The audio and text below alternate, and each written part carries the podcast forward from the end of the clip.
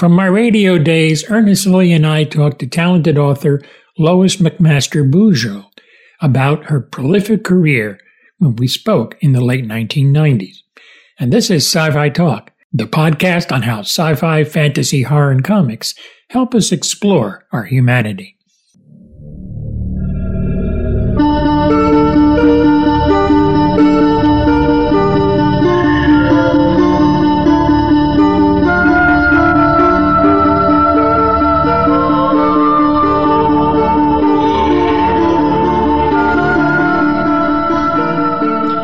Good evening. I'm Tony Tellado. And I'm Ernest Lilley. Welcome to Sci Fi Talk. Our theme by Larry Cardarelli. I like that song, don't you? I'm getting used to it. Yeah, it's catchy, isn't it? After 13 weeks, we should be, right?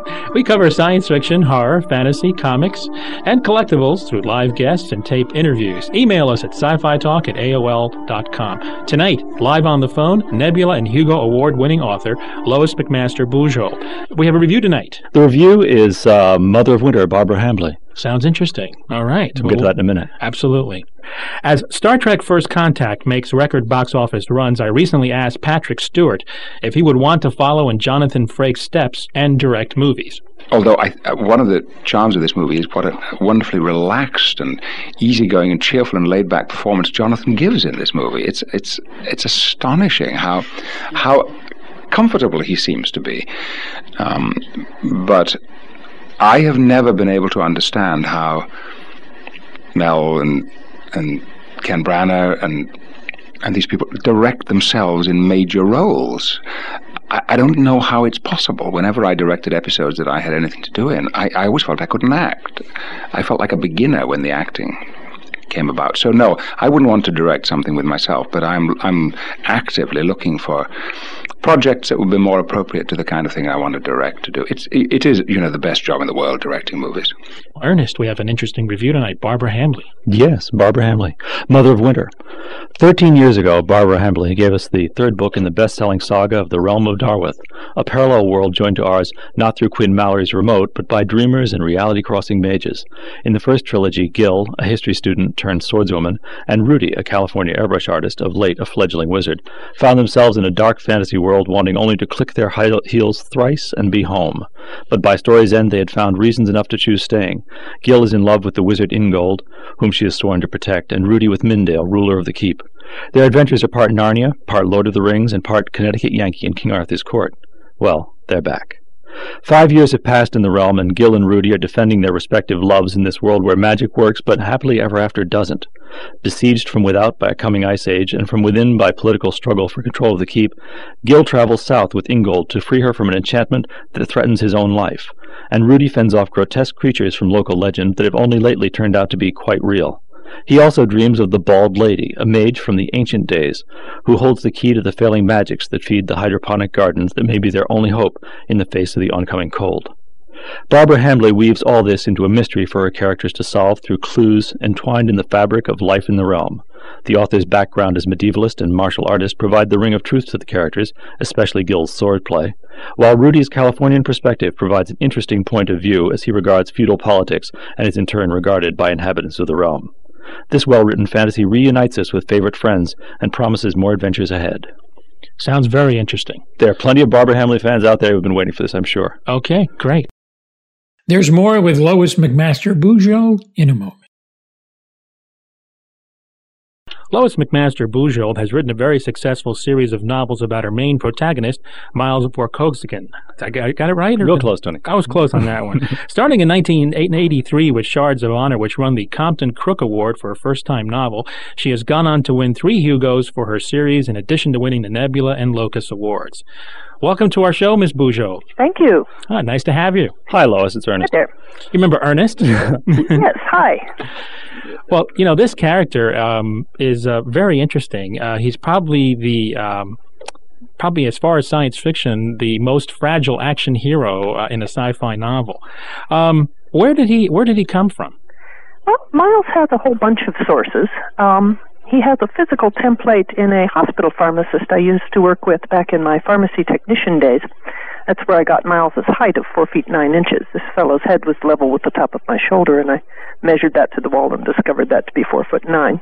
Mm. And he had um, the leg braces and the limp when he walked, and certain physical characteristics. He was also one of the most brilliant guys in the work in in the hospital to work with. Uh, but Miles has more of a uh, an emotional template out of my own relationship with my father. One of his besetting characteristics is a really bad case of great man's son syndrome, mm-hmm. which I sort of think I share. My dad was a was a very hard act to follow. Uh, he was an old Caltech man and a professor of engineering at Ohio State University, and in fact, where I got my taste for science fiction. Miles thinks he should be six foot one, uh, but you didn't ever consider making a uh, larger than life action hero. Well, that's been done. You know, the uh, the thing is when when you're playing with with a genre that's already been worked over is is to try to seek uh, seek the angles, think, seek the points of view that uh, not everyone has done before you. Um, Lois, to stay in the why isn't Miles something else just for a second, and this may be a little bit unfair, but but did you ever consider writing Miles as a woman in the beginning? Hmm. Um, no, although in the very first version of The Warrior's Apprentice, he did have a sister who got written out. Huh. Um, I've always sort of missed her. But uh, there goes my sister question. Yeah, went away before you know before the book really really got past about chapter 5 mm-hmm. So, for people who aren't tremendously familiar with the stories, mm-hmm. Miles becomes an admiral. Yeah. Um, could you just do a do a real brief thing on what Miles became before memory? Okay. Ah, gee, we're asking me to sum up ten books here. this here. Uh, basically, Miles develops a dual identity. He, he has his identity at home as a, as a barrier and vor, which is a sort of uh, military aristocrat of his home world, which is tough sledding when you're four foot nine and have brittle bones and, and don't fit in at all. And he develops a second identity as a sort of uh, covert ops agent out in the galaxy at large as uh, Admiral Naismith of the Dendarii Mercenaries, which is for Miles a far more satisfying identity. It allows him to uh, to use sort of the full range of of his abilities and talents. And uh, over about a ten year period, uh, uh, by the way, he gets he gets his uh, homeworld's uh, uh, security organization to fund his mercenary fleet, and, and they uh, ImpSec and the opposing uh, Simon out for them, yeah, out for them in, in the back beyond or in the in the great beyond. Um, so he's he's kind of having his cake and eating it too throughout uh, throughout his twenties, uh, as he has this one one identity as as the uh, the very active uh, Admiral Naismith, and the other as the uh, the rather dull. There's also a little bit of um, I'm sorry. There's also a little bit of uh, a detective in him in some of the stories too. Um, I know that you had read Holmes and and, and also Lord Peter Wimsey, I believe. Mm-hmm. Um, I wanted to ask you, what do you think uh, his favorite Holmes story would be? Oh heavens, that's an interesting off-the-wall question.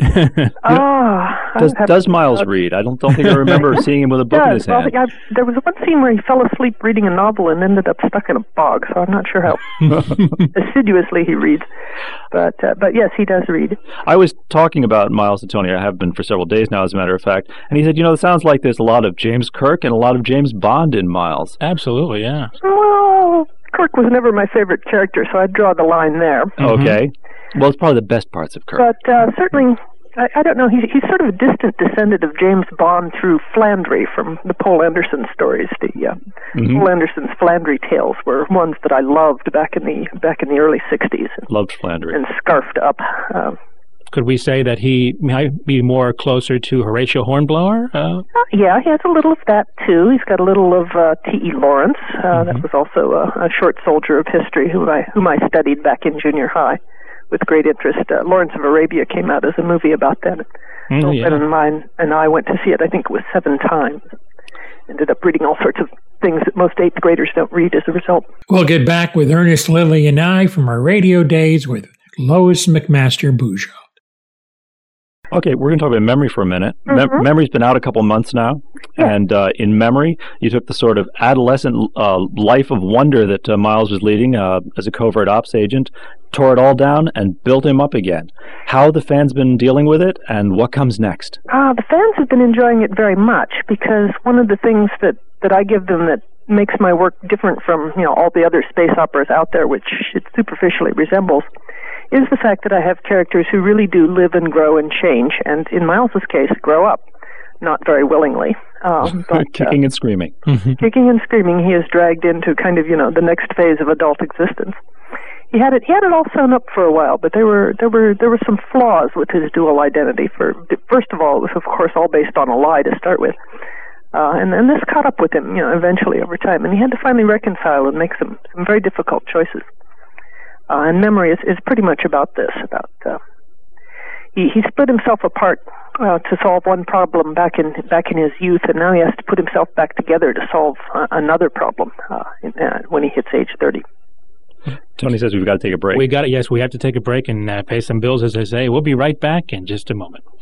If you're looking for a better way to present or collaborate during your conference calls, your solution is simple web conferencing with GoToMeeting. During your call, everyone logs on to GoToMeeting.com and your computer screen shows up on their computer screens. It's like you're all in the same room. GoToMeeting is perfect for sales or product demos, training, or real time collaboration. Plus, you're not charged per minute like other providers. You can meet as often as you want, as long as you need. With GoToMeeting, you can meet with anyone, anywhere, without leaving your office. You'll not only save time, but money too. See for yourself. Try GoToMeeting free for 45 days.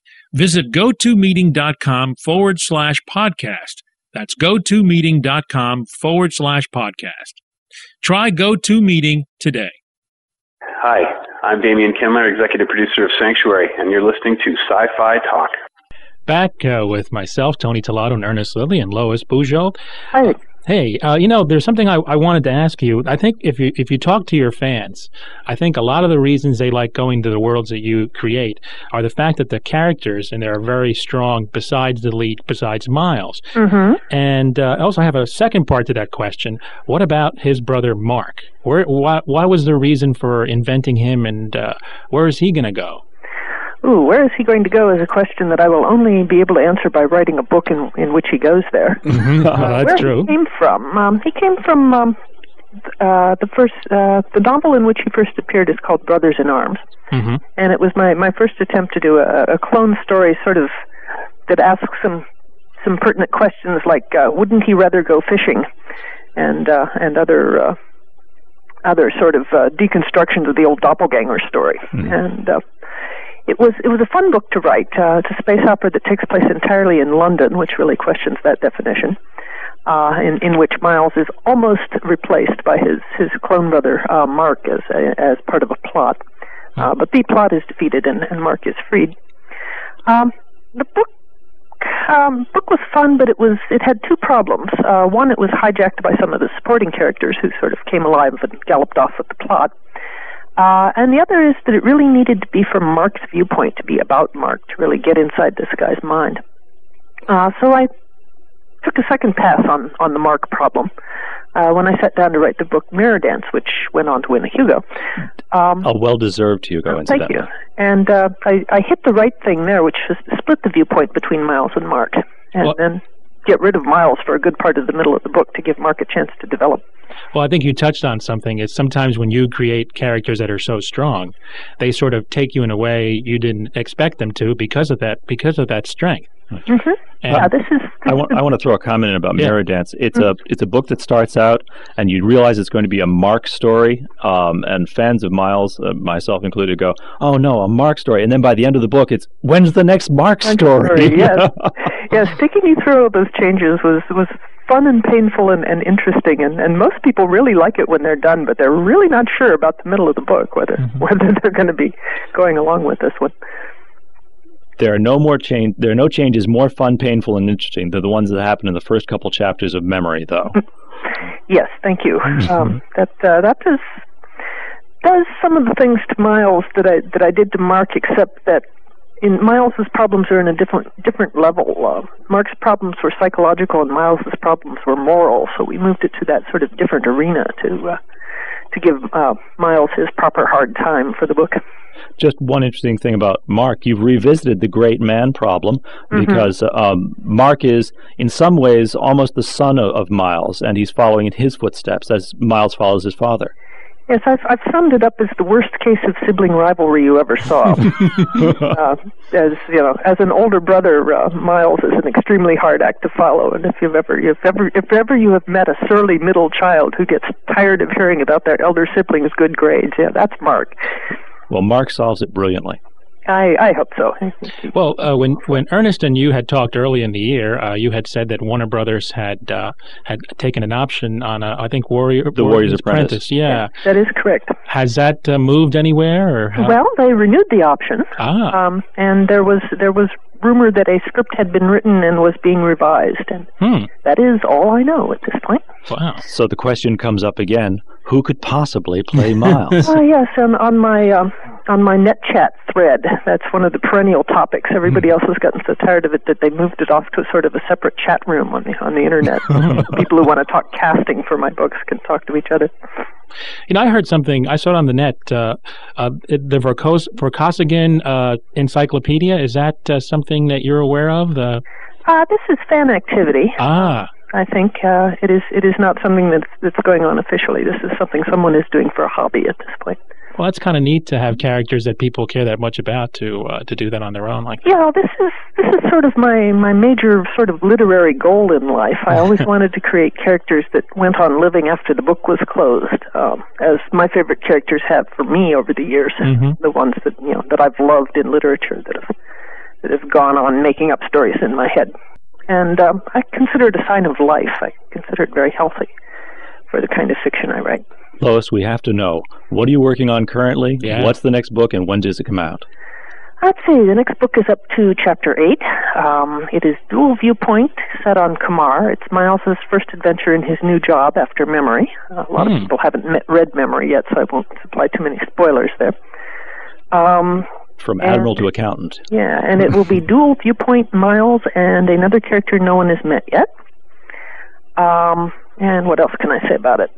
And it doesn't have a title yet. What's the g- gender of the other character? Uh, female. ah. I get it. Let me get back to that female viewpoint again. Well, you know, there's something that Ernest uh, asked you in the his previous uh, interview that we ran in our sci-fi talk frequencies Mhm. uh, about, you know, after Miles uh, an heir.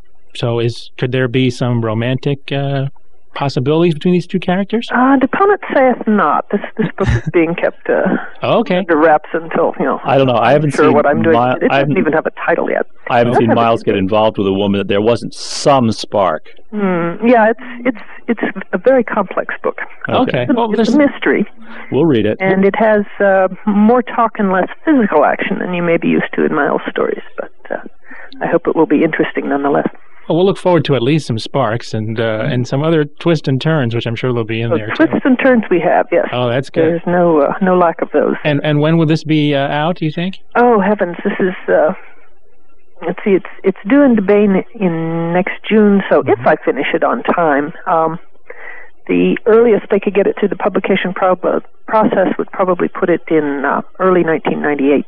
Well, okay. So it'll be a bit of a bit of a wait, but people can read memory while they while they wait. There you go. Mm-hmm. And uh, we'd like to thank you for joining us tonight. Ah, thank you. And we certainly hope to have you back, hopefully before 1998 uh, when the next one comes out. Yes, indeed. and take care. And thanks again. And uh, just to remind you folks, memory is available right now at your bookstores. Thank you. You know, Ern, they go by so fast, don't they? A lot of fun. I Haven't And- talked to Lois for a while. It's great. yeah, it's uh, it's you know I'm interested in the new one too. It sounds interesting, doesn't it? She's one of my top five authors. Yeah, really. It's part of the thrill of this job is talking to them. You know, to people you read. Send us a line at sci-fi talk at aol.com. I'm Tony Tellado. And I'm Ernest Lilley.